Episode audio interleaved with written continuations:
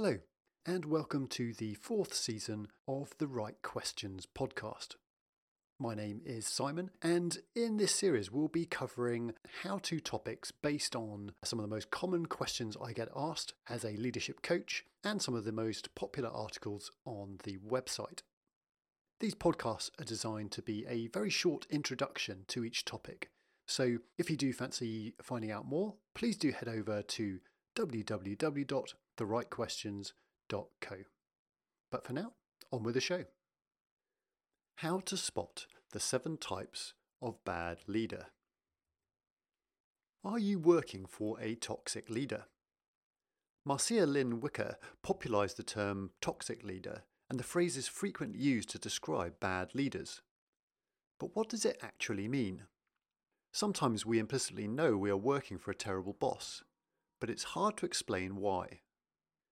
Fortunately, researchers have developed various models to identify the traits of bad leaders.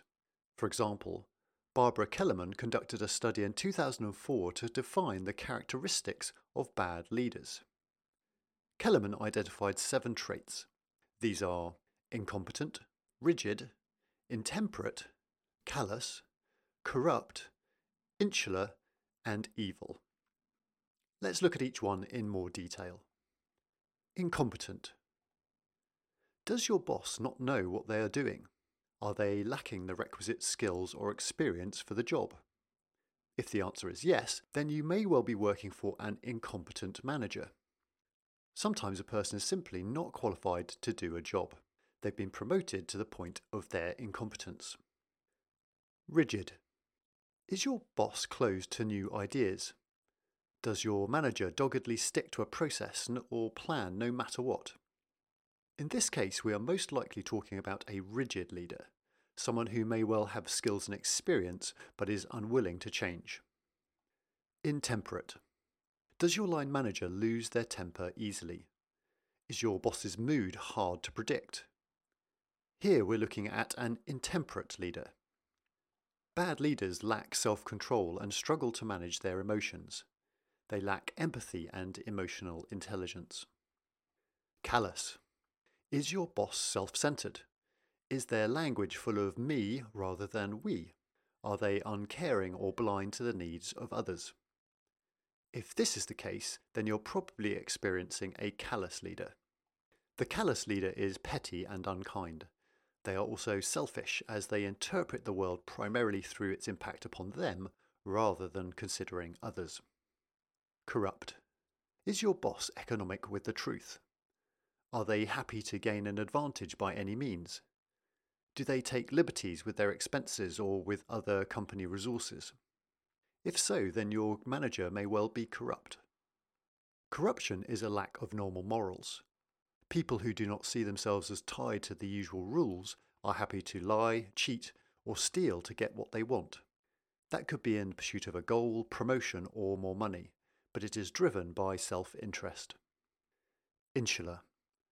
Does your leader hold on to power? Do they display a lack of equity in how they treat people? This describes an insular leader. An insular leader discriminates between people in a negative way. They have in groups and out groups, people who they favour more than others.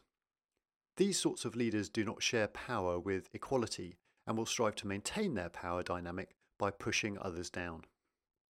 Evil. Does your boss create an environment of fear? Are they immune to the damage they cause? Do they believe that they are above normal rules? Here we are describing an evil leader. I very much hope that your boss cannot be described as evil. Unfortunately, history shows us that such leaders do exist and can climb to the very top of any organisation. These leaders seek power without moral responsibility. So, if you think you are working for a toxic boss, consider these seven traits and identify what it is that makes them a bad leader. Are they incompetent, rigid, intemperate, or callous? If yes, then it is likely their leadership is ineffective. They will not be building high performing teams. Their behaviour will be unprofessional. Alternatively, they might be corrupt, insular, or just plain evil. In this case, the leader is immoral. these leaders undermine the values of an organisation. At worst, the impact of these immoral leaders can spread beyond just the team they work with. They can damage communities and even society as a whole. I do truly hope you are not working with a toxic leader, but hopefully you'll now be able to better identify bad leadership when you see it. If you would like some ideas of what to do if you're working for a toxic leader, then do check out the related article by following the link in the show notes.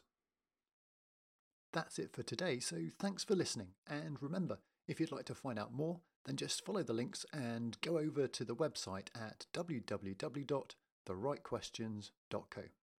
Bye for now.